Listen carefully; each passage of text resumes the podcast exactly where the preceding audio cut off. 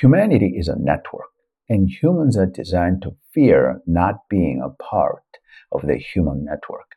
For example, humans fear layoffs and losing jobs due to uh, losing being a part of uh, the economic human network.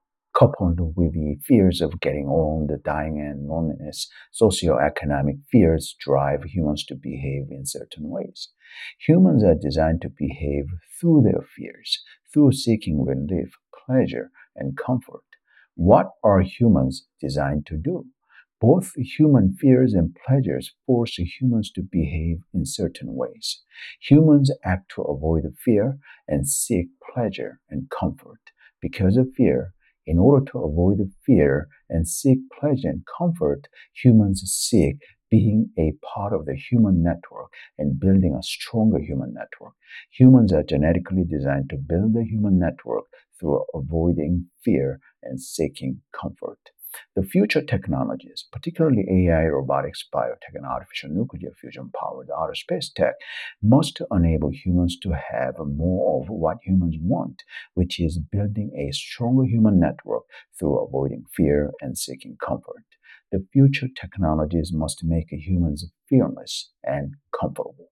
The, the technologists and engineers must work on building the stronger and more interconnected human network on Earth and in outer space because that is exactly what humans are designed to want and seek.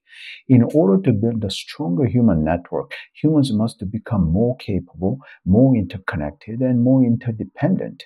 The job of the future technologies is making humans more capable, more interconnected, and more reliant on each other.